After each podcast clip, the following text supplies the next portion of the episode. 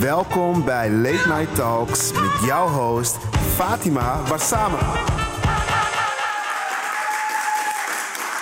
Yes, welkom bij Late Night Talks. Vanavond de aller, aller, aller, aller, allerlaatste show van Late Night Talks van dit seizoen. Ah, ja, zielig, stom, jammer. Maar we nemen een summer break. Uh, we gaan gewoon even pauze, we gaan even naar de zon. Uh, maar daarna komen we gewoon terug, gewoon hier bij Pakhuis de Zwijgen. Maar voordat we ergens in de zon gaan zitten met onze ass... wil ik het hebben over deze Oegstgeese wijk. Laten we even kijken. Dat is deze villa-wijk, inderdaad. Uh, laat ik even bij het belachelijke begin beginnen. Op donderdag 29 april stemde de gemeenteraad van Oestgeest in met een plan om 175 statushouders en 75 spoedzoekers, dat zijn mensen die dus met spoed op zoek zijn naar een woning, te huisvesten in een leegstaand pand achter het gemeentehuis van Oestgeest. Uh, het CDA in de stad vond het prima, maar stelde wel een aantal voorwaarden. Kijk, hier zie je waar de oegstgeest is. Zo wilden ze, om zo min mogelijk overlast uh, te veroorzaken, een looproute voor de statushouders die niet dwars door de nabijgelegen villa-wijk loopt. Want de kortste route van de opvanglocatie naar een winkelstraat gaat dwars door de villa-wijk. Tijdens de raadsvergadering kreeg het de CDA gelijk al uh, tegengas van andere partijen. Ook is er naar aanleiding van het plan uh, Kamervragen gesteld in de Tweede Kamer. En de COA, die de huisvesting ook regelt, laat in de reactie weten dat ze bewoners niet kunnen en willen ver, ja, verplichten om een bepaalde route te nemen. Gelukkig. En ook de gemeente in Oegstgeest laat weten dat er geen verbod komt op een bepaalde route. Dat is gewoon natuurlijk heel gek. En ja, ja, ja, er zijn natuurlijk nuances. Want had het CDA dit wel allemaal zo bedoeld? Is het niet allemaal uit zijn verband gerukt? Wilden ze niet gewoon de belangen behartigen van de achterban in die wijk? Maar weet je, het gaat er gewoon om dat deze motie is ingediend zonder na te denken over de mogelijke gevolgen. En dat, lieve mensen, is white privilege. White privilege. en dan Lil Kleine. Waar te beginnen? Lil Kleine kwam afgelopen week in het nieuws omdat hij is opgepakt door de politie uh, in Ibiza, op Ibiza vanwege mishandeling, uh, vermeende mishandeling van zijn verloofde. Het stel was op een openingsfeest van een nieuw hotel op het eiland en werd vlak na dat feest werd hij gearresteerd. Uh, volgens ooggetuigen was zijn verloofde Jamie Vaas bebloed te zien en er zijn ook foto's gedeeld van Vaas met verwondingen. Beiden moesten voor de rechter verschijnen en inmiddels is de zaak ook geseponeerd en mogen de, mogen de twee gewoon rustig op Ibiza blijven. Um, Online is er heel veel ophef over de reacties door de samenwerkingspartijen van Lil Kleine over dit incident, of eigenlijk het gebrek aan reacties. Want waarom worden andere rappers wel binnen een paar uur gecanceld, maar waarom blijft het stil rondom Lil Kleine? Luidt de vraag online. Lil Klein heeft ook meerdere malen uh, eerder uh, te maken gehad met aantijgingen van mishandeling. Uh, maar de radio's blijven hem gewoon draaien en zijn label blijft achter hem staan. Maar wat is dan het verschil tussen Bilal Wahib en Lil Kleine? Inmiddels heeft Topnotch, die na vijf dagen pas een reactie, een statement heeft gedaan op Instagram, zeggen zij nou heel erg veel. Maar één ding viel op. Zij zeggen in negen van de tien gevallen leggen wij het werk tijdelijk stil, zoals in het geval van Bilal Wahib. Nou, dan is Lil Kleine dat ene geval waarbij ze toch doorgaan. Inmiddels heeft Vanix wel besloten om Lil Kleine tijdelijk niet meer te draaien. En ook in dit verhaal kun je zeggen, niet elke situatie is met elkaar te vergelijken, Fatima. En dat klopt ook. Maar het feit dat Lil Kleine aanzienlijk minder gevolgen ondervindt van dit huiselijk incident, dat kan gewoon niet anders dan, say it with me, white privilege. That's what I'm, that's what I'm saying. We hebben vandaag een super dope, uh, volle show voor jullie gepland. Um, je favoriete um, Spaanse Latina mami Sarita Lorena komt aan tafel schuiven. Uh, Lia Park is hier ook. En Hansi die gaat uh, voor ons uh, zingen, rappen. en we praten één jaar na de dood van George Floyd over, met Jerry Afriye, Mitchell Sayas en Levi Omme... om te reflecteren over het afgelopen jaar. Ik heb ook een Change the Genre voor jullie. Een spel zoals we die altijd spelen. Maar eerst, je weet het eigenlijk al. Jullie moeten het wel weten. Invited to the cookout. Yeah, are you invited? Are you invited to my cookout? Or not, or not, or not. Lia, Welkom. Hi. Sarita komt zo meteen aanschrijven. Die is aan het haasten hier naar de studio. Uh, maar superleuk om je hier te hebben. Hoe is het met jou? Ja, goed. Echt, uh, ik uh, ben ready voor het mooie weer. ja, kom mooi weer aan. En versoepelingen. Ja, persconferentie ook. ook. vandaag geweest. Ja. Dus we mogen ook meer doen. Ook tijdens deze Hot Girl Summer. Daar gaan we het zo meteen over hebben. Maar ik wil het met jou hebben over Invited to the Cookout. Voor alle mensen die niet per se weten hoe het spel werkt. Ik leg het ook even uit. Mm -hmm. um, je moet het zo zien. Je bent bezig met een feestje thuis organiseren. Chops uh, die je gaat koken, brengen, kopen. Wat je ook gaat doen. Um, corona proeft natuurlijk allemaal. En je wil mensen uitnodigen. Nou, laat mij dan een gastenlijst voor jou gecureerd hebben. De eerste op de lijst is uh, Ivan Duque. Wat begon als een protest tegen een nieuwe wet om de belasting op goederen en voedsel te verhogen in Colombia, notabene tijdens een pandemie, is mede door het harde politieoptreden geëscaleerd tot een massale uiting van onvrede tegen de regering van de rechtse president Ivan Duque. De bevolking protesteert tegen armoede, ongelijkheid, strenge covid-maatregelen en geweld en vindt dat president Duque moet opstappen. Na een aantal dagen na het eerste protest werd de nieuwe belastingwet ingetrokken met belofte in dialoog te gaan, maar ondertussen werden de protestanten wel hardhandig aangepakt, waarbij er doden zijn gevallen. Ja, heb je dit een beetje meegekregen? Ja, ja ik, uh, ik vond het sowieso wel heftig. Mm -hmm. Ik zou sowieso niet begrijpen waarom je belasting zou verhogen op zeg maar, levensmiddelen midden in een pandemie. Mm -hmm. Dat vind ik, ja, waar komt dat vandaan? Ja, ja, precies. Ja, ook online waren heel veel mensen hier. Ja, ook wel protesten, demonstraties. Uh, mensen die solidariteit toonden voor de mensen in Colombia. Zou jij hem uitnodigen op uh, jouw cookout? Ja, ik zou hem uitnodigen. Ja, waarom? Maar niet, niet voor een gezellig gesprek. Oh, Oké, okay, waarvoor dan? nee, ja, ik, ik Om te wel... bari of zo? Ja, echt voor, zeker wel voor een bari. Ja, zeker wel. Ik zou hem echt gewoon, zeg maar, samen met mijn tantes uh, wel in de hoek neerzetten. Hij mag geen eten. Ik krijg sowieso niet te eten. Daar waren um, een klein deel van onze mensen online die we het ook hebben gevraagd, uh, waren het met je eens. 2% van zegt, nou kom maar, kom maar naar mijn cookout om waarschijnlijk te praten of te barien. Maar het overgrote deel, uh, 98% zegt, nee hoor, die uh, moet gewoon thuis blijven. Laten we naar de volgende kijken. Dat is uh, Nikki Plessen. Nikki Plessen lanceerde onlangs haar nieuwe beautylijn en Beauty en presenteerde deze als een inclusieve lijn. Maar om de perfecte foundation voor je huid te krijgen, zou je wel één van de zeven kleuren moeten mengen, terwijl er maar twee kleuren beschikbaar zijn voor een donkere huidskleur. De nieuwe lijn kreeg online veel kritiek van jongeren en influencers die vinden dat het helemaal geen inclusieve lijn is en dat liet ze dan ook weten in de comments op Instagram. Opvallend was dat deze comments vervolgens weer snel verwijderd werden. Kun je anno 2021 nog zeggen dat je inclusief bent als je niet echt aan alle kleuren denkt.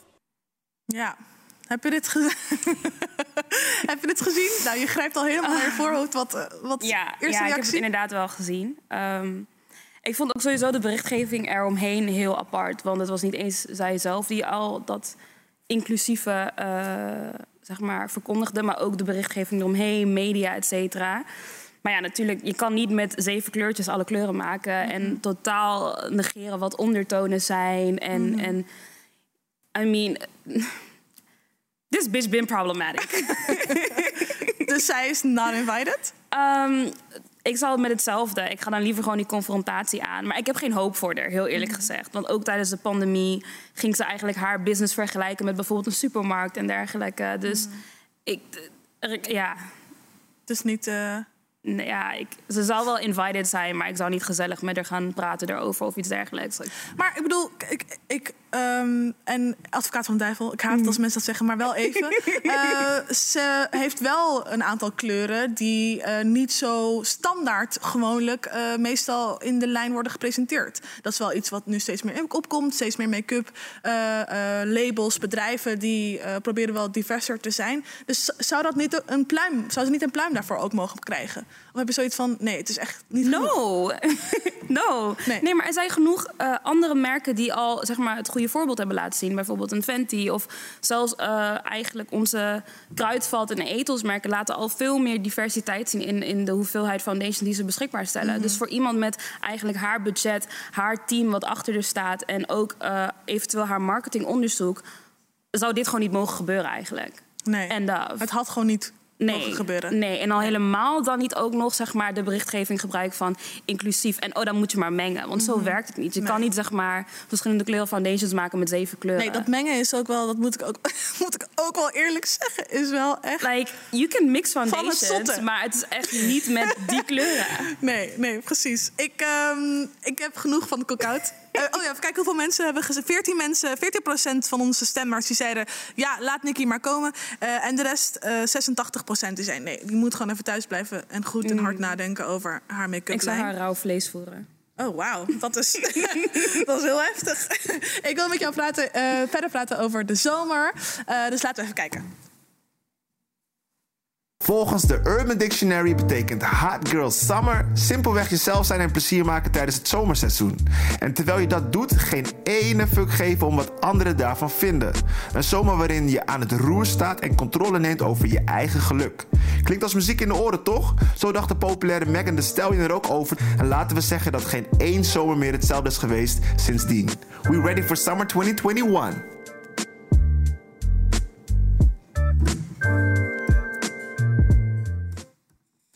Yes, Hansie, jij bent ook aangeschoven. Welkom. Goedenavond, goedenavond. Eh, we kunnen jou kennen eh, van jouw nummer Spelling. Op, dat is, eh, die zit op jouw naam. Spe- speling. Speling, ja, Oh, nou, ja. ik- ik heb mijn mijn eigen spelling niet unlocked, blijkbaar.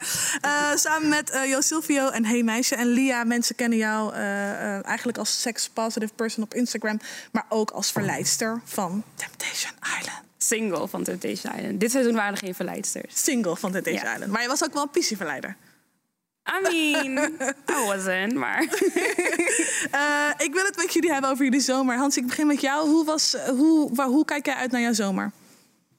Mijn zomer gaat sowieso gezellig worden. Het is een beetje, ehm, ehm, eh, hoe noem je dat? We zitten niet meer in lockdown. Dus iedereen gaat naar buiten. Parken zijn weer vol. Mooi weer. dus ja, alleen maar gezelligheid en good vibes. En qua muziek, eh, wat, waar kunnen we allemaal, wat kunnen we allemaal verwachten van jou? Nou, ik heb net een hele EP gedropt.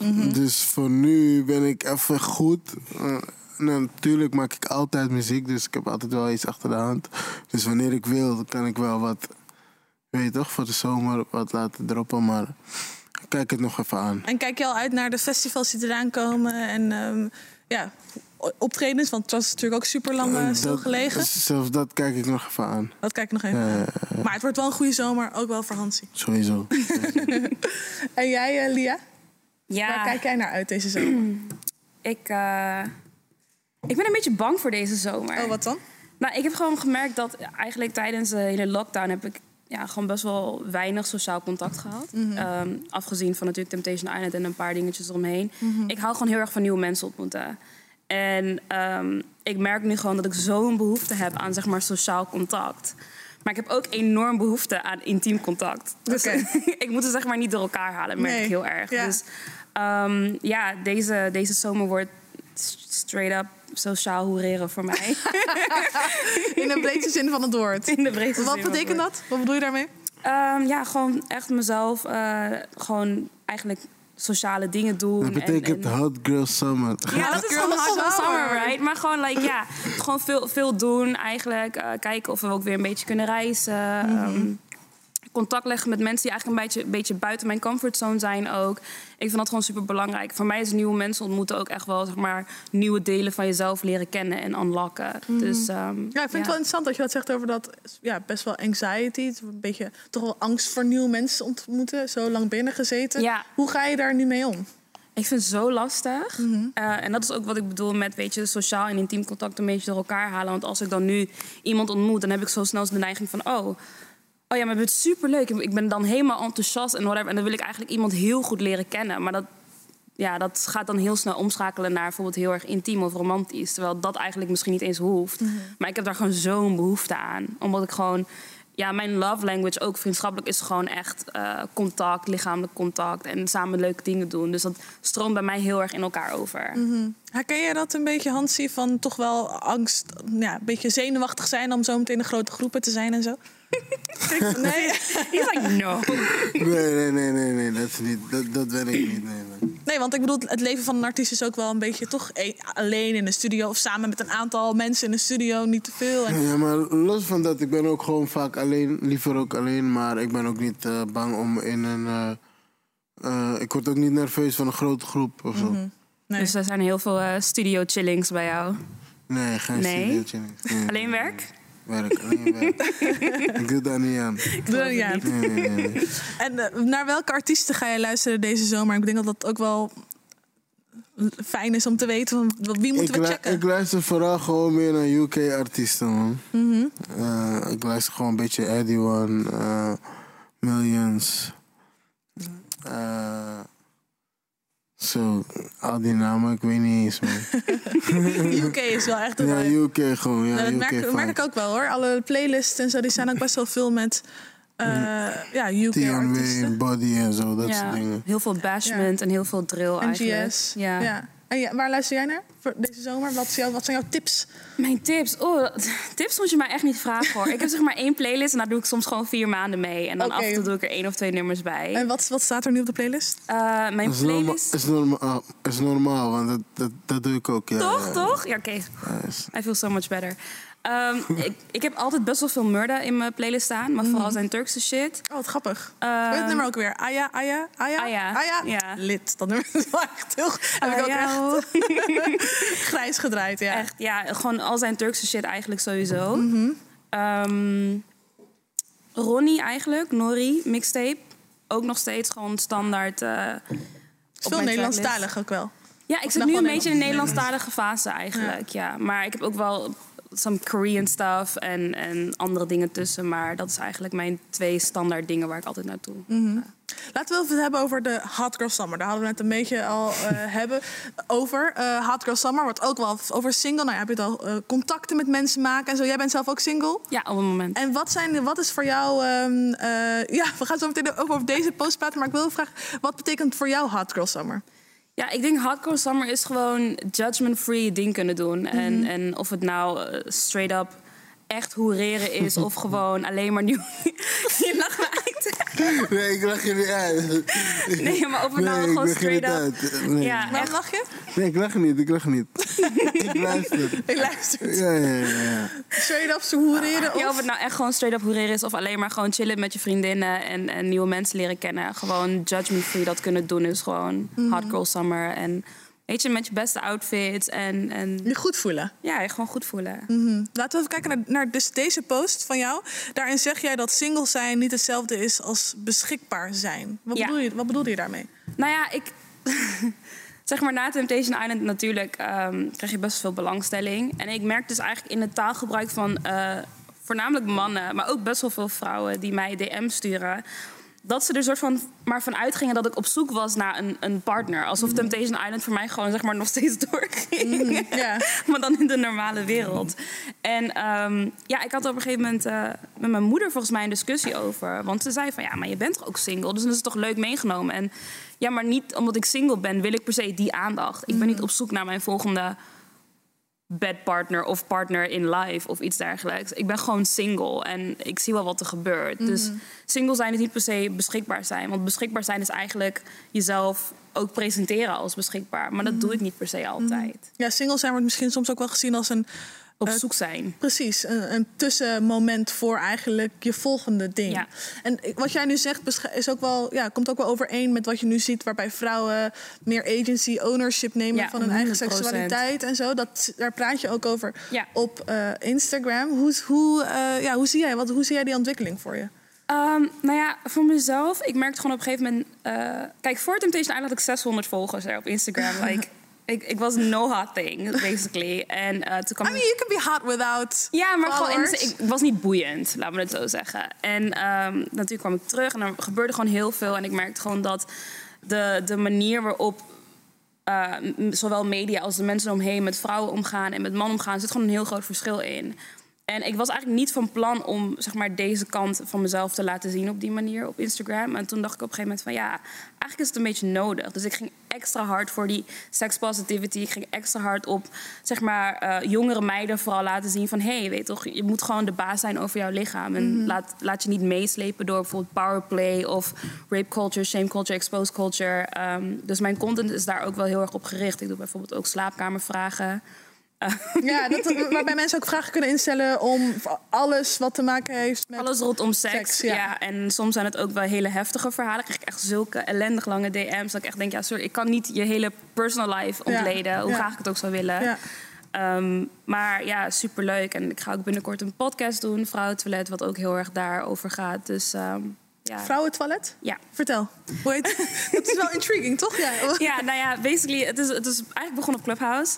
En eh, ik opende gewoon best wel vaak gewoon rooms. En dan eh, kwamen er allemaal, allemaal mensen binnen. En dan hadden het gewoon over seks en over relaties en over dat soort dingen allemaal. En eh, toen op een gegeven moment zat ik in een room met Linde Schone en nog een paar andere mensen. En zij zei van, oh, het voelt hier echt als vrouwentoilet. En toen dacht ik, oh my god, ik heb dat gevoel zo gemist van zeg maar dronken in de club zijn en dan op een vrouwentoilet komen en iedereen zegt, oh my god, je lipgloss, oh my god, je haar zit leuk. Nee, niet je ex DM'en, weet je wel, dat soort dingen. Herken jij dit? Heb je dit? Mannen kennen dit heel vaak. Vergeet het aan mij. Ja, is het- nee, is nee, het nee, mannentoilet nee, ook nee, zo, nee. of, eh? Nee, sowieso Nee, mannentoilet is straight up gewoon business. erin eruit. Your business en je gaat Ja, er toch? Erin eruit. Ja, nee, Business nee, nee, only. nee. Nee, nee, nee. Maar waar, waar hebben mannen dit, eh, of in ieder geval jij jouw vrienden, dit soort gesprekken waar, het, ehm, waar Lia het over heeft? Of, of bespreek je dat niet echt met je vrienden? Nee, man. Ik, ik, ik, ik bespreek zulke dingen sowieso niet eh, met, met, met wie dan ook. Ik ben sowieso een verloofde man, weet je. Dus ik hou me niet bezig met zulke praktijken. Hele, hele duidelijke taal. ja, laten we het gewoon zo zeggen. Ja, ja, ja. Ik hoor je. Hoor je dat?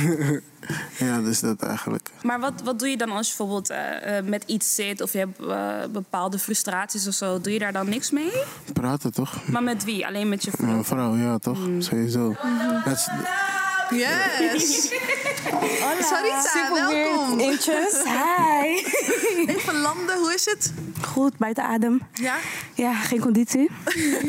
maar we zijn er. heel goed. Ja, we hadden het eigenlijk net over. Hansie had het over dat hij in een relatie zit. Eh, Lia zei dat ze single was. Lijkt jou nog heel veel op adem komen. Maar jij, jij hebt ook een relatie. En we hebben het er eigenlijk over van... ehm, ja, welke hot girl person summer heb je eigenlijk deze zomer? Eh, we hebben volgens mij een filmpje van jou klaarstaan. Waar Oh jouw versie, kan je even bijkomen... Ja, van eh, je hot girl summer laat zien. Damn, walking past the mirror. Ooh, damn, I'm fine. Let up, try me. Boom, hammer time. Uh, I was born to flex. Diamonds on my neck. I like boarding jets. I Ja, Ja, toch? Girl Summer. want jij kan misschien niet helemaal praten met hot single girl summer... maar wel met eh, hot girl summer. Wat betekent dat voor jou? Eh, nou ja, genieten gewoon van het mooie weer. Genieten van jezelf voornamelijk. Van je vrije tijd, van je vrienden, van je familie. Dat vind ik het eigenlijk eh, meer om gaat, dat het om gaat. Mhm. En hoe- wat, hoe ziet jouw zomer eruit? Nou, ik hoop met veel boekingen. Ja, ik zag je naam al voorbij komen op een aantal posters ook. Ja, klopt. Ja. Dus eh, ja, het- het- ik ben blij dat, eh, dat het langzamerhand wel weer open gaat. En eh, natuurlijk dat we weer aan de slag mogen gaan. Maar ja, ik hoop dat ik festivalseizoen gewoon kan pakken, nog steeds. Nou ja, nu zijn we daar niet zeker van. Maar ehm, we moeten roeien met de riemen die we hebben, toch? Dus eh, Zeker. daarom. Eh, ik denk dat Hansie het best beschreven kan worden als een Flora boy. Kan je wat vertellen over je track Flora boy? Flora is echt eh, ehm, de buurt in Suriname van mijn oma. Waar ik als, sinds baby, sinds kleins af aan al kom, zeg maar. Daar ben ik soort van opgegroeid ook. Eh, leuke dingen meegemaakt. Elke vakantie. eh. dus ik, ik was gewoon op zoek naar iets wat heel dicht bij mijzelf is, zeg maar, weet je. Omdat ik een jaar lang heb gezocht naar een, naar een bepaalde sound. En ik ging elke keer te ver, zeg maar. Terwijl ik dacht van, oké, wat is nu dicht bij mij? En toen is het vanzelf gegaan allemaal. Ja. Ja. En ehm, heb je naar Suriname kunnen gaan de afgelopen tijd? Nee, man. Nee? Dat is het eerste wat ik ga doen. Ja? Ja, ja, ja. ja. Wanneer ga je deze zomer ook? Ik denk niet zo, maar december dan, denk ik. Zo. Wanneer het lekker warm is hier. Of Ja. daar. Of Wanneer hier, het hier het koud koud is, ja. Want ik wil ook gelijk Aruba erbij pakken, weet je. Dus. Ik wil, gewoon, ik wil het gewoon gelijk goed doen, Ja. snap je? Ja, ja, ja. Maar dat, dat is dus echt de, de Flora boy, Hansie. Het is een hot boy summer. Zijn hotboy summer. Met je verloofde. Met je verloofde, Ja, ja, zoals het ja, hoort. Ik, ehm, ik wil heel graag weten, ehm, we hadden het net ook over muziek. Ehm, ik wil graag weten waar jij deze zomer naar gaat luisteren, Sarita. Eh, ik denk Latin, man. Niks nieuws. ja, Latin vooral. Eh, ik ben eh, hier en daar wel een beetje aan het zoeken naar nieuwe talenten, nieuwe artiesten die ik kan volgen. En eh, ja, ik kan wel luisteren, man. Maar voorna- voornamelijk Latin. Daddy Yankee, eh J Balvin. Huh? Want eh, wel- welke drie artiesten moeten onze luisteraars en kijkers eh, deze zomer luisteren volgens jou? Hoe? Sowieso Matue, voor de mensen die dat niet kennen. Hij is een Braziliaanse trap artist, zeg maar. Eh, persoonlijk vind ik hem heel erg hard. En eh, ja, wie nog? Eh, de A-artiesten, Bad Bunny komt eh, met Oh ja. iets nieuws binnenkort, heb ik gehoord. En ja, Nicky Jam is ook, blijft ook altijd mijn favorite. J Balvin. En kunnen we nog iets nieuws van jou verwachten? Ja. Ja? Kan je al wel wat vertellen? Of? Eh, nou ja, mijn EP komt natuurlijk over twee weken uit. En ehm, ja, we zijn bezig, of althans ik ben bezig om weer ehm, muziek te stekken. En eh, gewoon kijken waar, waar het schip strandt eigenlijk. En hopelijk wat meer overseas opdrachten gaan doen. Dus eh who knows? Ik wil over het gesprek eindigen met... ik had net ook al over Flora Boy, over dit filmpje van, eh, van Hansie.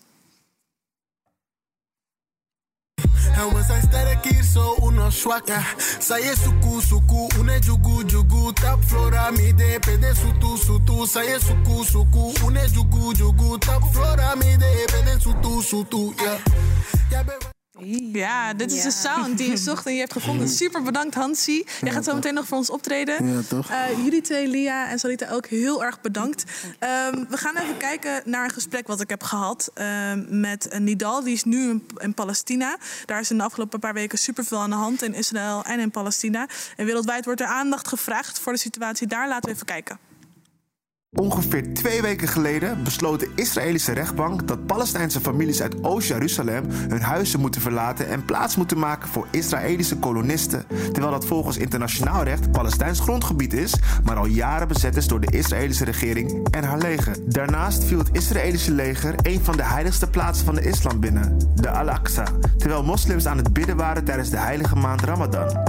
Deze twee specifieke aanvallen hebben geresulteerd in een tegenaanval vanuit Gaza door Hamas. En natuurlijk zijn we op de hoogte van de decennia van illegale bezetting door Israël en het apartheidsregime dat nog steeds volledig van kracht is. We spreken via de Zoom live vanuit Palestijn met Nidal Abu Maria. So, Nidal, thank you so much for joining us via Zoom. Uh, we've been following the news about what's happening in Palestine, especially in Gaza and in East Jerusalem. You are now in Hebron. How are you coping with everything that's going on? Yeah, so as as you know, I live in Hebron, which is the biggest city in the West Bank. Um, it's a bit intense here since we got most of the Israeli military checkpoints, most of the Israeli settlements. Like out of 555 Israeli checkpoints, we've got almost half of them.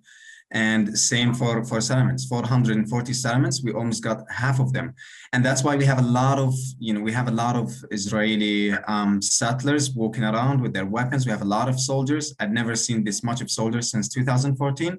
So yeah, we have a lot of protests. So it's it's kind of intense. And also Hebron, you know, is located, it's the closest city to Gaza Strip. So literally from the rooftop of my house, I could see the bombing when it was happening last week in Gaza.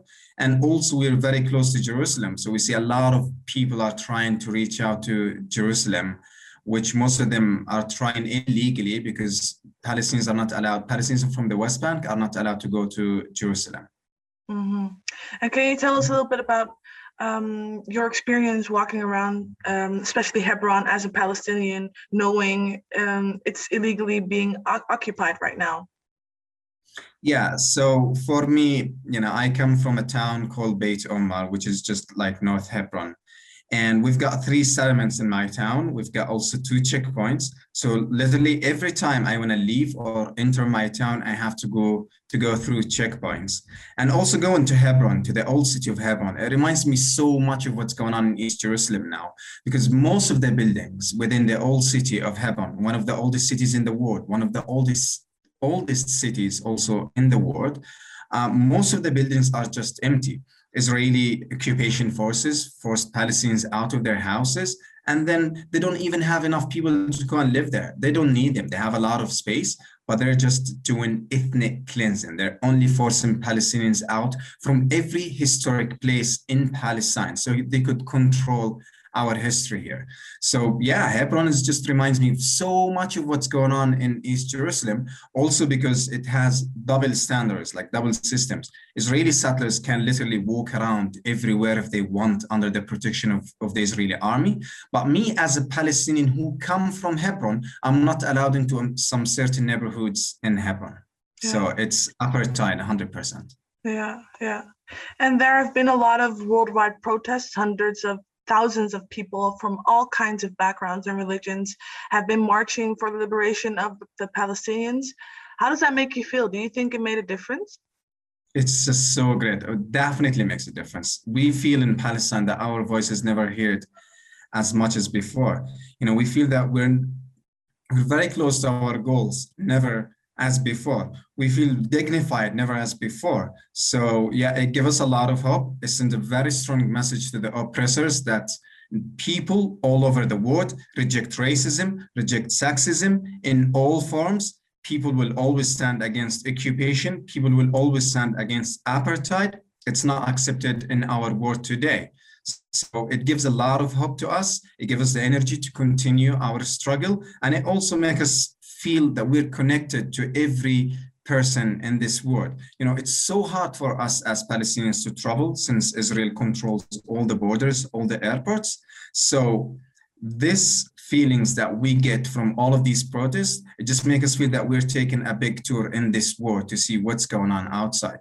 It's just amazing. I hope it continues. Mm. Well, my heart and my thoughts go out to you. Good luck with everything that's going out there. Um, and I, we hope to see you soon uh, here in the Netherlands. Inshallah, I will. Thank you so much, Fatima. Again. Thank you. Ja, ik ben ontzettend blij dat ik met Ni- Nidal daar kon spreken. Straight out of Palestine, actually. Dus dat is echt heel erg, heel erg waardevol. Straks praat ik met eh Jerry Afriye, Mitchell Sayas en eh, Levi Omme... over het eh, één jaar na de moord op George Floyd. Maar eerst ga ik een spel spelen met, je, met Sarita en Hansi. Die zitten daar eigenlijk al. Jullie kennen het spel nog niet, maar misschien de trouwe kijkers al wel. Het heet Change the Genre. Change the genre. Change the genre. Change the genre. Flip it up and change it. Yes, change the genre. Het spreekt heel erg voor zich. Ik eh, ga het alsnog heel, heel veel uitleggen. We krijgen zo meteen een nummer te zien op dat scherm achter jullie.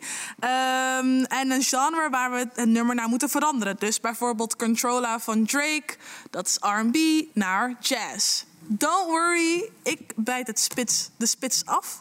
Eh, laten we kijken wie als eerste, wat als eerste is.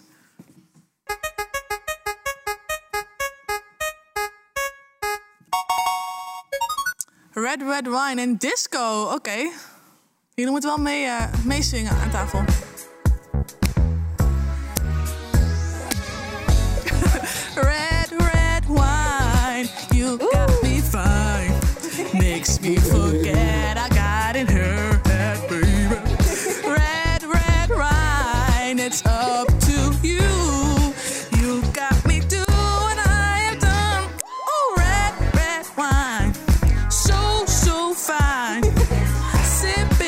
Wine, so, so, so fine. red wine, baby, I'm a red, baby, I'm a red wine.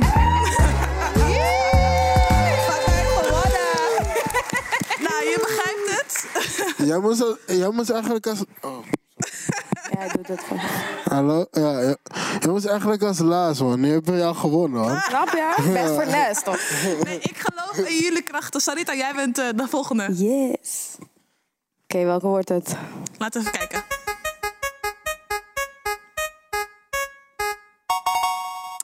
Tabita en Ronnie, is dit over? Ik ken de tekst niet, maar ik heb mijn telefoon. Oké. Oh. Sal escucha. Aventura. Ai, ai, ai, ai.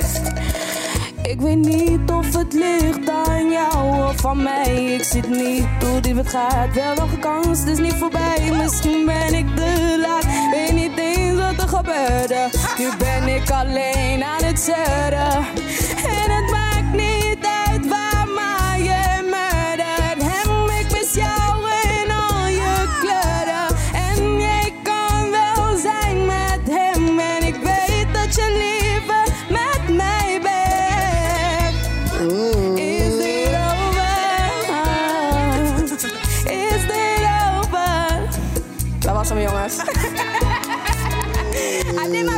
I did my best. Crazy. De volgende is voor jou, Hansie. Hey, maar ik weet niet of ik de tekst ken en zo, man. Even kijken, wat is het? Ah, ja, oké. Succes. Ah, het is toch... eh Dan is het zo niet, man. Uh, oh, sorry, sorry. Uh, there's somebody, she's so cute. Oh, very special. Really and truly. What? Ik weet niet of ik de goede doe, maar maakt niet uit. Hey, uh, turn me on, ah. Turn me, turn me, turn me on, ah. Turn me, hey, hey. Ik weet niet waar. Ah, ja, ja, ja, ja, ja. Dat was het, dat was het. Wordt geïmproviseerd, sorry. Sarita, eh, de volgende is voor jou. Oké.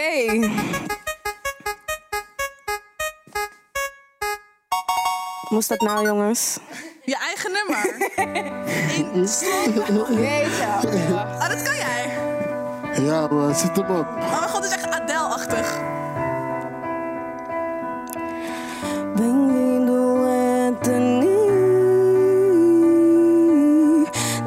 Esperamos aqui. Bem-vindo, Anthony. Nós esperamos por ti. Seja bem-vindo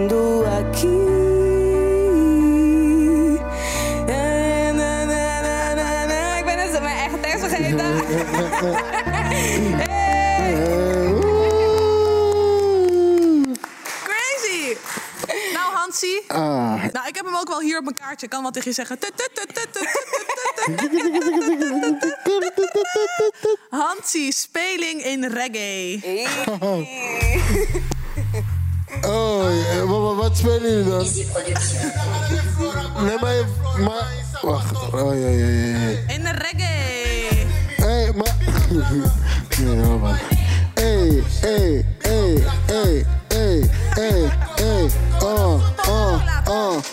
Positie, training. Ah, en dan geen zweming. Ah. Dat die, dat die one pony. Ja, hey, maar wacht even, dames en heren. Ik kan wel allemaal leuk aardig gaan doen, maar dat was eigenlijk een technisch foutje, hè? dat, is, dat is de track voor straks. Ja, jullie moeten eigenlijk gewoon een reggae eh, iets... eh, een reggae beat.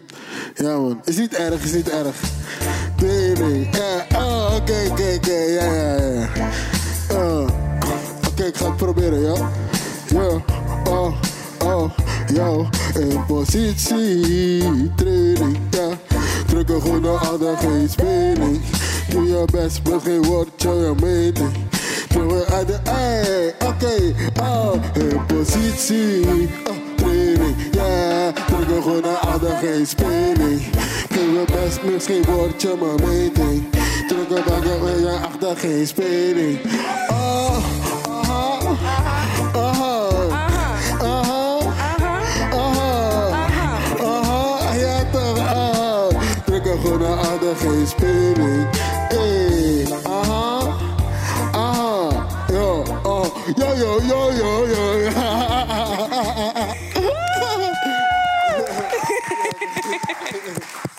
Nou, dit is alleen maar een show met winnaars. Dank jullie wel. Heel goed gedaan. Allebei. Eh, we gaan even naar een ander onderwerp. Serieus onderwerp. Eh, want bijna precies een jaar geleden ontketende de moord op de Amerikaanse eh, George Floyd een golf aan protesten tegen racisme, moeilijke gesprekken over racisme en vooral een spotlight op het racisme in Amerika, maar ook ver buiten haar grenzen. Laten we even kijken.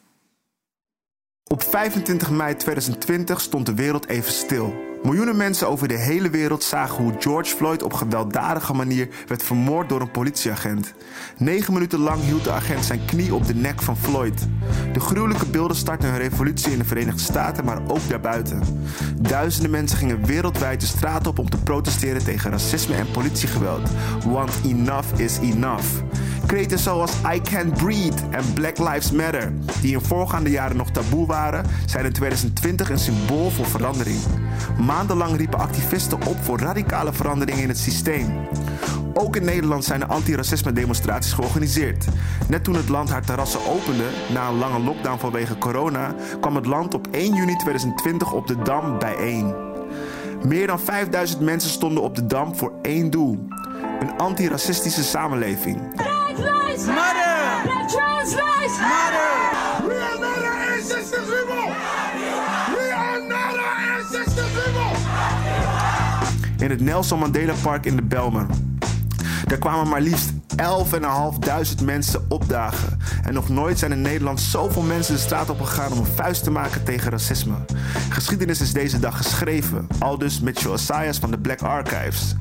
Maar na alle protesten, gesprekken met premier Rutte, debatten op tv over racisme, de komst van de eerste inclusieve omroep om zwart en alle negatieve reacties daarop, de toeslagenaffaire, toonpolicing van Sylvana Simons en een geweldig manifest, Zwart Manifest van onder andere Jerry Afrië, zijn we een jaar verder. We blikken terug op de gebeurtenissen en vragen ons af welke veranderingen teweeg zijn gebracht sinds de BLM-revolutie van 2020.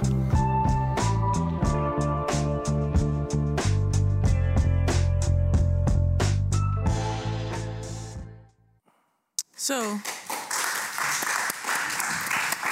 Levi, Mitchell, Jerry, welkom. Jullie zijn al ver voor de moord op Floyd al bezig met dit onderwerp. Maar zeker het afgelopen jaar ehm, veel over geschreven, gepraat, gesproken. Ehm, jij in Den Haag, jullie in eh, Amsterdam. Eh, zo opgezomd, eh, Levi, wat is, wat is jouw eerste reactie na zo'n jaar? Ja, om die beelden nu zeg maar terug te zien, het maakt toch wel indruk, weet je. Mhm. En zeker ehm, ja, voor mij dan, ik was er niet bij in Amsterdam, want toen was ik bezig met het protest de dag later organiseren In Den Haag. Ja. En Amsterdam was natuurlijk voor ons een soort van voorbeeld. Kijk hoe het daar gaat. En dan daarop aanpassen. En het was heel gedoe, zeker eh, met corona natuurlijk. Mhm. Dus het was heel erg spannend. Maar om zo alle beelden terug te zien, is het toch wel heel erg indrukwekkend. Ja. En zeker dat het eigenlijk pas een jaar geleden is. Ehm, want het voelt voor mij tenminste al veel langer. omdat we natuurlijk het rest van het jaar nog steeds bezig zijn geweest met die strijd voeren. Ja. Dus eh, ja. Ja, emotional labor ook wel. Mitchell, ik kijk even naar jou. Hoe kijk jij terug eh, op dit jaar? Ehm, nou, de dag zelf en die dagen, die periode was gewoon super bijzonder. Weet je, de energie die er was, het was gewoon eh, ongekend. Eh, het was historisch om zoveel eh, mensen de straat op te zien gaan. Hè. We zijn van het KZP natuurlijk al jarenlang bezig. En we waren blij dat er een paar honderd mensen op een demonstratie afkwamen. Dus ja. Ja, je lacht, Ehm, Jerry. er is wel zit waarheid in. Ja. Ja, we dachten dat. eh, hoeveel hadden we? Het begon met 50 mensen, daarna 150. Uiteindelijk had ik volgens mij aan de politie doorgegeven 800 mensen Ja. Oh, echt te wel. verwachten. En dat is gewoon ver veel meer dan dat gekomen. Ja, we dachten hoogstwaarschijnlijk eh, niet meer dan 3000 in our wildest dream. Maar was veel meer. Was eh, echt meer dan 15.000 mensen. Mhm, ja. Ja. Eh, Denk je dat, kijk ehm, dat die dagen of die maanden in de zomer, waar dus een- niet alleen maar in Amsterdam, eh, ook in heel veel andere steden eh, in Nederland, zelfs in Groningen, overal waren er protesten, eh, ehm, dat dat echt iets heeft veranderd? of het iets heeft veranderd. Het heeft eh, iets aangestipt. En ik denk dat heel veel mensen ehm, beginnen te zien dat eh, iets moet veranderen. Mhm. Eh, wat precies weten weinigen. En, maar ze weten wel dat in ieder geval dat het om een serieuze zaak gaat. Mhm. En ik denk dat het eh, daardoor een eh, mogelijkheid biedt om ehm, mensen mee te nemen naar vervolgstappen die genomen dienen te worden. Mhm, Ja. ja, want er zijn ook wel mensen, ook in Amerika zijn ook onderzoeken geweest, ehm, die zeggen van, nou, de protesten wereldwijd hebben meer tweedeling veroorzaakt tussen witte mensen en niet-witte mensen dan daarvoor. Hoe, hoe denk jij daarover? Ja, kijk, hoe ik het zie, want hier hebben ze ook altijd over polarisatie en zo. Ehm, als je kamer als je zegt je gaat je huis grondig opruimen. En halverwege komt iemand en die vertelt jou van... wow, had je beter niet kunnen doen, want kijk, je huis is super vies. Mhm. Is het nog viezer dan voordat je begon? Maar ik zeg altijd, wacht tot ik af heb. Mhm. Dan ga je zien hoe het gaat glinsteren. dus eh, ik, ik weet van, je kan niet middenin gaan zeggen... het ziet nog eh eh, messy uit. En het hoort messy te zijn, omdat racisme is gewoon messy. En ik denk dat eh, men probeert daarmee gewoon hun schuldgevoel eigenlijk af te kopen en te bedekken door te zeggen van, oh, maar wacht even, dit is allemaal te heftig. Maar weet je wat heftig is? Racisme.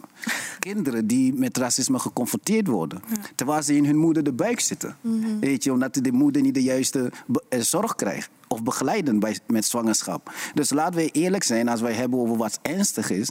Ik denk dat degene die racisme moet ondergaan... eh, veel ernstiger eh, dingen meemaken dan degene die het überhaupt begaat. Mhm. Wil je dat ook, eh Levi? Ja, zeker. En ik denk dat het ook wel belangrijk is om ja, ehm, duidelijk te maken dat er niet, in mijn ogen, is er niet meer polarisatie. Het enige wat er is gebeurd, is dat mensen hebben gezegd van hé, hey, racisme vindt plaats, dat is een probleem.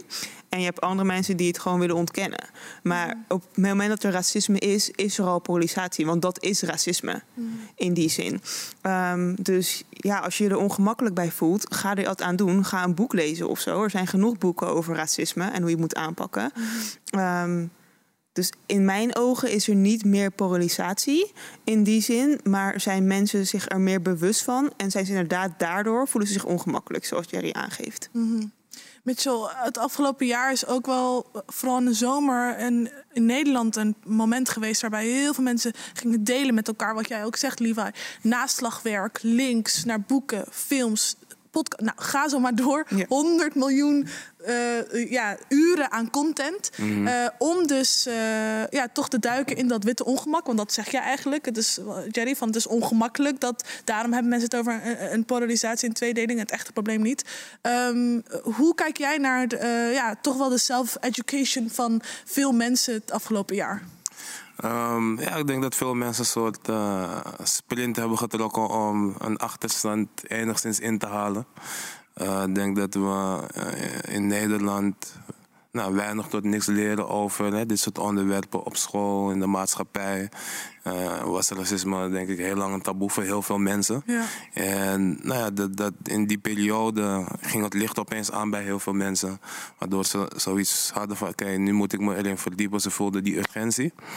Ehm, hè, dus dat vond ik een positieve ontwikkeling. Ik denk dat op dat vlak er vooral verandering is geweest. Als we kijken op institutioneel niveau, onderwijs, politiek, ja, valt het toch een beetje tegen als je terugblikt op het afgelopen jaar. Wat bedoel je daarmee? Ehm, nou ja, in die periode, door die energie, dachten heel veel mensen van oké, het, is een, het is een kantelpunt en nu gaan dingen echt veranderen. Maar als je kijkt, dan ja, valt het toch een beetje tegen. Ehm, Maar kun je, daarop, kun je daarop inzoomen? Want dat vind ik wel interessant. Ik Ja. denk dat veel mensen van deze generatie ook voelen van... oh man, wow, weet je wel, things are gonna change. Weet je wel, een soort van, wat jij zegt. Het, voelt alsof het na hierna wordt het echt anders. Maar ik wil er wel op inzoomen waarbij jij zegt... Nou, dat, dat, dat gevoel hebben we misschien nog vaker gehad... eh, door de geschiedenis heen? Of dat is helemaal niet zo? Kun je, kun je dat uitleggen? Ehm, nou, ik heb het persoonlijk niet veel vaker gehad. Ik had ook wel een beetje dat gevoel van, oké, misschien gaat er nu wel wat iets kantelen. Maar eh, nou ja, eh, ik denk dat met name de, de, de verkiezingsuitslagen een grote wake-up call zijn geweest. Er zijn meer dan meer extreemrechtse eh, politici ooit. Ehm, ze kijken naar de toeslagenaffaire. Ja. Eh, institutioneel racisme was een van de onderliggende redenen. En nog steeds wordt Rutte waarschijnlijk premier. Politie. Eh, politie. Je zou denken dat juist op dat vlak er enige verandering zou zijn. Maar het is juist moeilijker geworden om de politie verantwoordelijk te houden voor racistisch geweld. Ja, want dat komt Dus- door de een nieuwe wet, toch? Ja. De nieuwe wetten Kijk die zijn naar jou, aangenomen eh. Levi. Ja, we hebben vorig jaar in Den Haag op 20 juni dan een tweede protest gehouden voor Black Lives Matter. Eh, dat was tegen de nieuwe ambtsinstructie van de politie, eh, die door de kamers heen zou gaan. Als we door één kamer heen gaan, zou dan door de tweede kamer heen gaan. Het houdt basically in eh, dat de politie meer geweld zou mogen gebruiken in verschillende situaties. En dat ze nieuwe wapens zouden krijgen, zoals rubberkogels en een taser. En nog een paar andere dingen. Het is eh, op Control Delete kan je het allemaal lezen. Ze hebben echt superveel over geschreven. Dat is ook wat zij doen. Control Delete is een... Is Het is een organisatie die zich bezighoudt met buitensporig politiegeweld. Ehm, en die wet is er dus gewoon doorheen gekomen. Dus de politie krijgt ook gewoon meer wapens in die zin. En het wordt ook steeds moeilijker om ze te berechten voor eh buitensporig politiegeweld. Ongeveer drie weken geleden, denk ik, is er ook een nieuwe wet aangenomen. En dat maakt het dus nogmaals moeilijk, nog moeilijker om de politie voor buitensporig politiegeweld te veroordelen. Omdat ze zeg maar een betere rechtspositie krijgen. Ehm, en dat betekent dus dat heel veel politieagenten gewoon of helemaal niet veroordeeld worden of voor ja, een minimale straf. En eh, ze kunnen nog wel veroordeeld worden voor mishandeling en doodslag, denk ik. Maar omdat binnen, zeg maar, wat er dan valt binnen dat stukje politiegedeelte, dat is nu zo breed geworden eh, dat bijna alles valt daarin. Dus iemand moet heel ver gaan, willen ze buiten dat stukje, ja, dat ambtstukje vallen om berecht te worden voor ehm, mishandeling of doodslag. Mhm. Dus, dus de, de juiste protesten die over de hele wereld zijn ontketend Ja. door politiegeweld, wel weliswaar in Amerika, wordt in dit jaar in Nederland eh, veel moeilijker gemaakt. Ik wil heel veel gaan naar een aantal beelden. Ik heb, ik een aantal beelden ook van, van, eh, van jullie twee, ook van jou, Jerry. Laten we even kijken van eh, afgelopen jaar. De afgelopen dagen zijn zeer heftig geweest voor veel zwarte mensen. Ik zelf, als overlevende van een nekklem en ontelbare gevallen van politiegeweld, dat vele fataal is geworden, merk ik dat ik weinig kan hebben van mensen die de ernst van de zaak willen bagatelliseren. De moord op George Floyd, Breonna Taylor, Mitch Henriquez en ontelbare andere zwarte mensen raakt ons allemaal. Maar ik merk dat het me anders raakt. Ik heb de videobeelden nog steeds niet gezien. En ik doe mijn best om ze niet te zien. Dus ik kijk geen nieuws, reactievideo's en ik scroll door mijn tijdlijn met mijn handen voor mijn ogen. Ik lees alleen de uitgeschreven teksten. Dit betekent niet dat de beelden niet verspreid mogen worden. Deel ze, want het zijn oorlogsbeelden die de wereld moet zien. Maar wees je ervan bewust dat het geen entertainment video is. Iemand is dood, oké?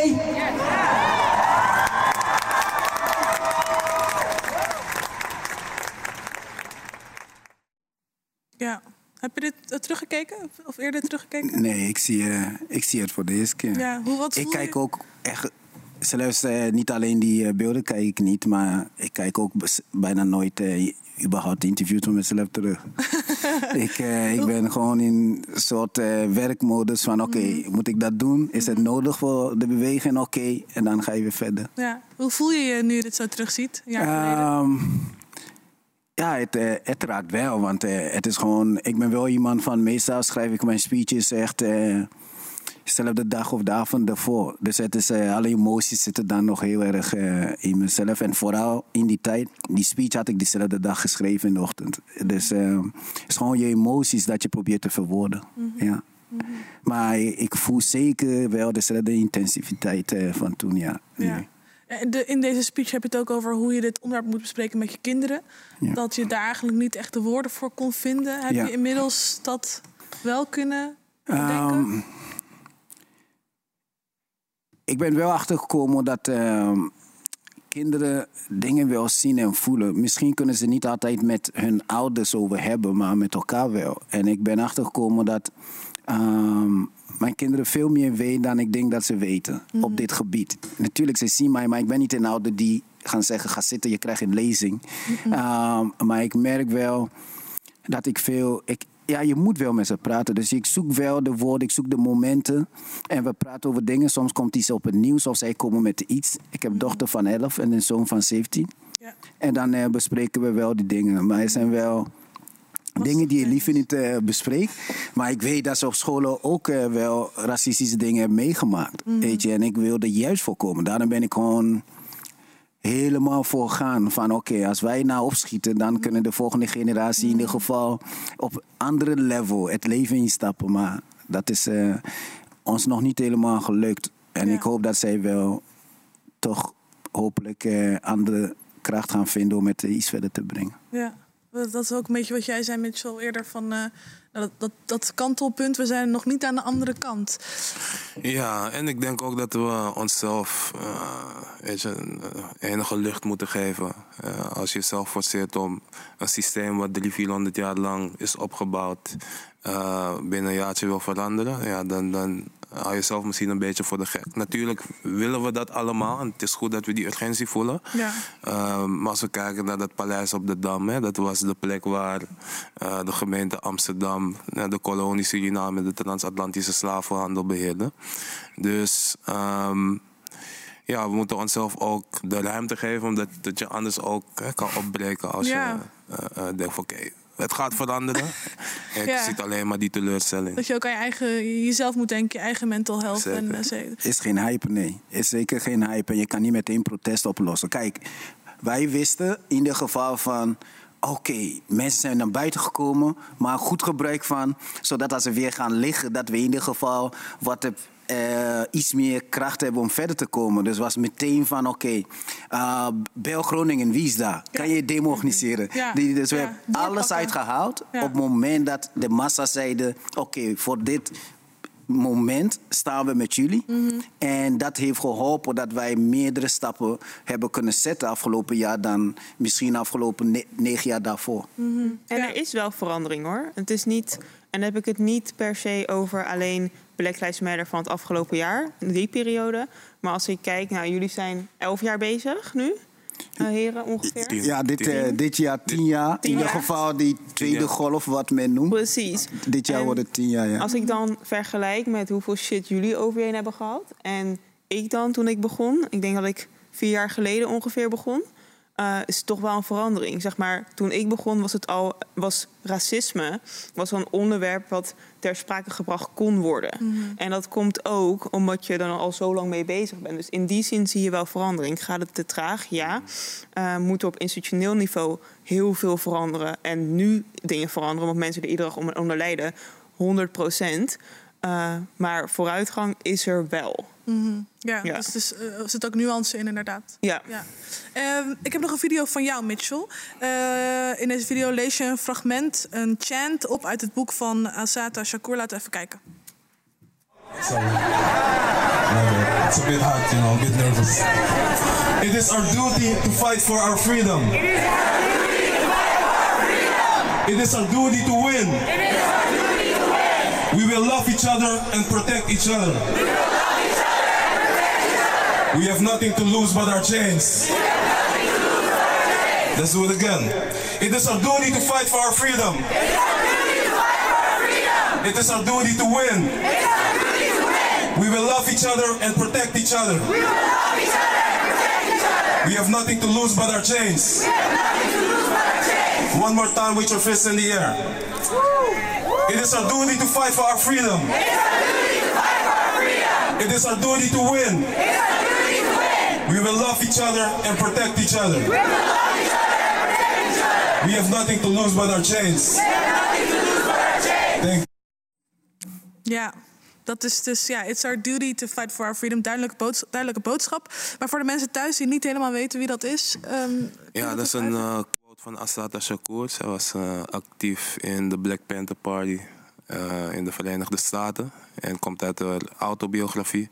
En die quote hoorde ik voor het eerst nota bene tijdens een Black Lives Matter protest in Atlanta. 2016 was ik daar in de zomer, toen ging het ook los.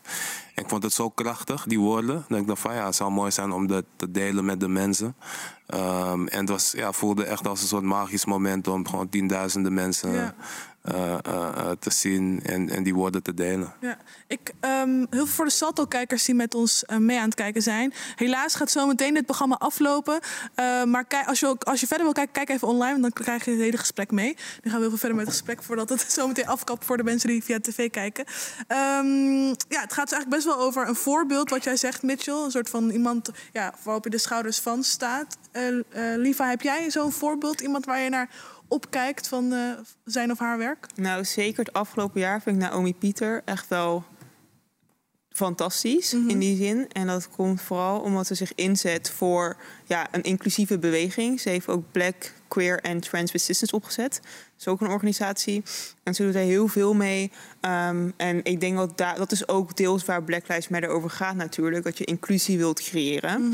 Ehm, en ja, zij werkt daar zo hard aan. En vanuit verschillende ehm, ja, hoekpunten zou ik zeggen, vanuit verschillende hoeken. Dat je denkt van ja, dat is echt wel iemand die meer waardering verdient en ook meer bekendheid verdient. Ja, ja en, en dat vind ik zelf ook persoonlijk een grote verandering in eh, de, de protesten die dit jaar zijn geweest. Is dat de stem van queer people echt naar voren is gekomen. En voorgaande jaren dat dat dus misschien wat een stuk minder was. Dat het voornamelijk eh, ja, de mannelijke stem was, weet je wel. Die, die je dan hoorde en die ook meer ruimte kreeg op protesten. Viel jou dat ook op, eh Jerry?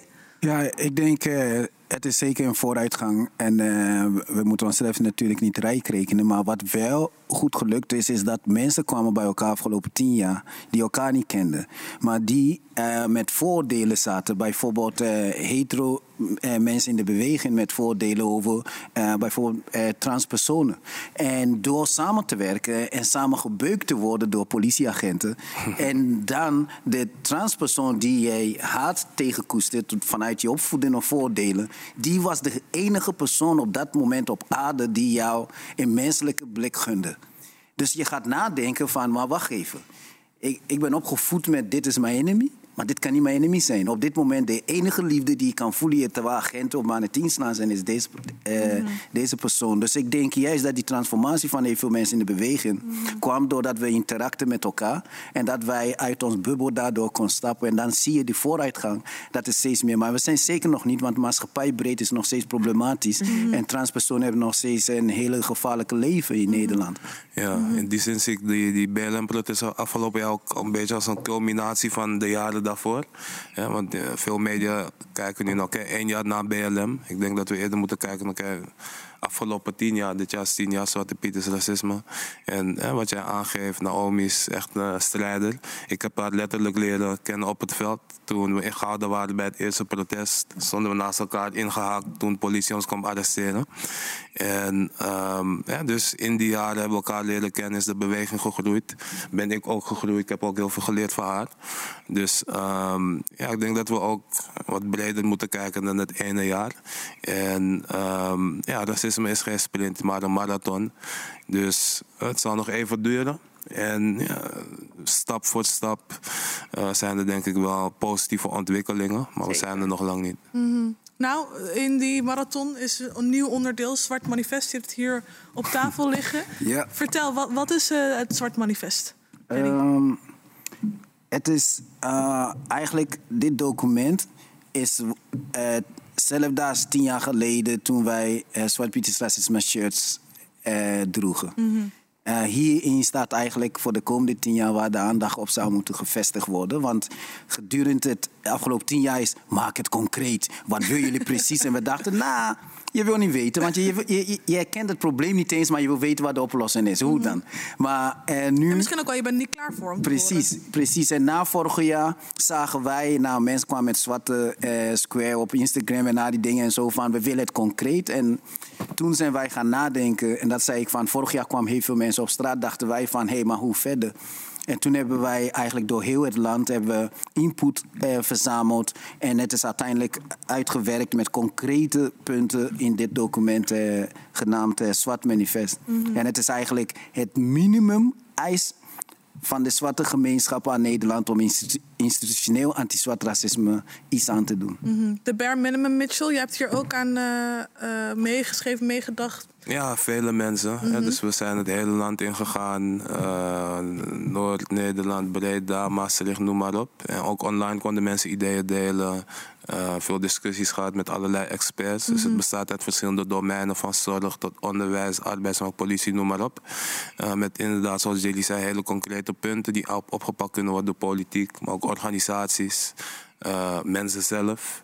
Dus ja, het is een soort blueprint voor die samenleving waar we minimaal naartoe zouden moeten Mhm. groeien.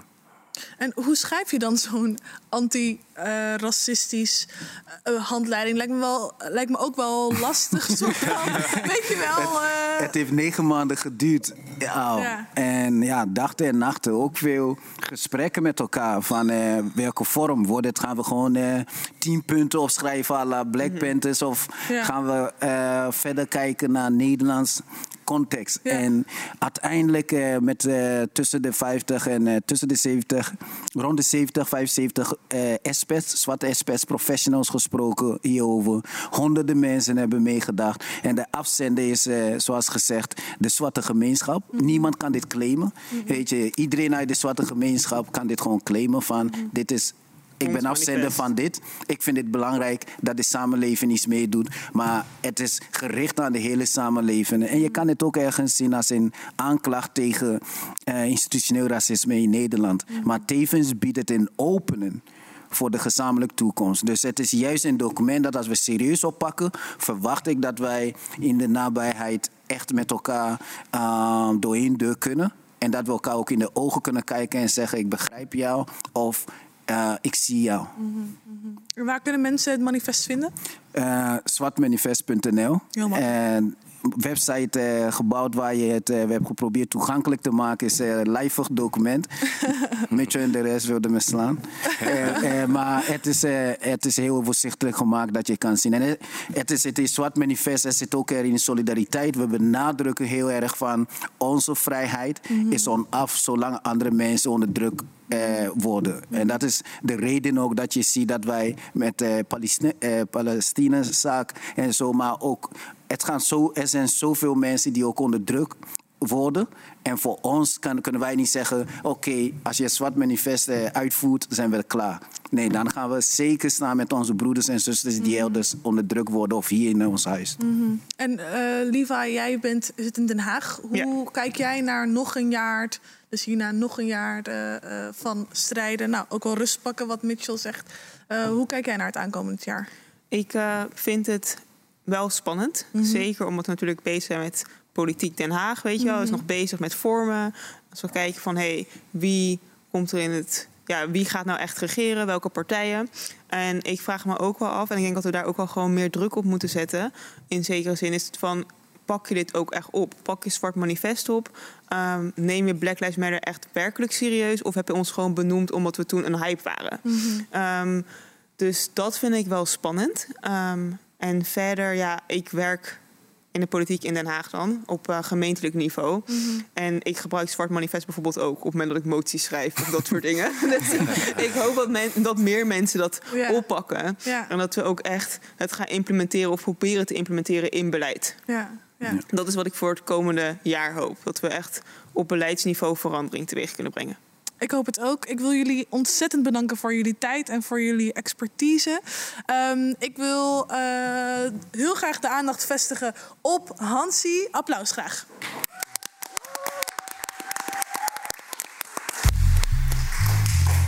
Hi. Easy Production. Goedenavond dames en heren. It's your boy Hansi, aka Flora Boy. Hey. Have a, we're gonna have a great night. Have a great weekend. Hey, okay. hey, hey. Ja, ah, hey. Hebben wat ik wil, ik wil niks anders. Baby, wat je moet, zeg maar wat je plan is. Sorry, no lies, ik ben echt honest. Dat ie, dat ie, dat ie, wipe on. Baby, hou me terug met alleen ding. Hoe je waistline is amazing. Sorry, ik wil jou, ik wil één ding. Dat ie, dat ie, dat ie, wipe on it. Ze willen Flora boy. Baby, kom maar zitten, zit daar sang, kom mooi. En ik ben eens het type die met money strooit. Wifey is het type die daar pussy gooit. Sana dati Hana style da teka kana sabati. Seven Marek bani eisha mati. Hawa sa stare ki so uno shwaki. Saye suku suku une jugu jugu Top flora mi de pene sutu sutu. Saye suku suku Sira eh Na flora mi de pene sutu sutu yeah En wat ik wil ik wil niks anders Baby wat je mogen zeg maar wat je plan is Sorry nou laatst, ik ben echt honest. Dat ie, dat ie, dat ie, wipe on it. Baby, breng het terug naar de lening. Hoe je waistline is amazing. Oké. Voor iedereen in de tent, luister. Met je lolling mooi, make me wassing mooi. Met je sikkie go go one Flora boy. Met je lolling mooi, make me wassing mooi. Met je sikkie go go one Flora boy. Met je lolling mooi, make me wassing mooi. One Flora boy, met je lolling mooi, make me wassing mooi.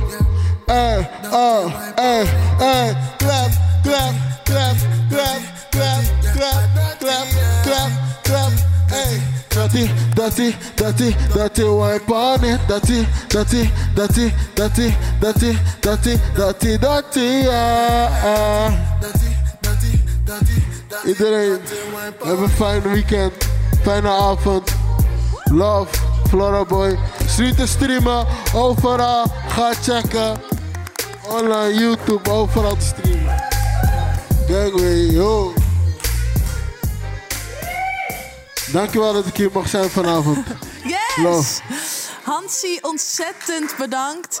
Eh, Jerry bedankt, Mitchell bedankt, Levi bedankt, Sarita eh, en Lia en al onze andere gasten dit seizoen. Zoals ik al zei, dit is onze aller, aller, aller, aller, allerlaatste aflevering van dit seizoen. Maar we zijn er volgend eh, seizoen er weer in september. Super bedankt en tot dan.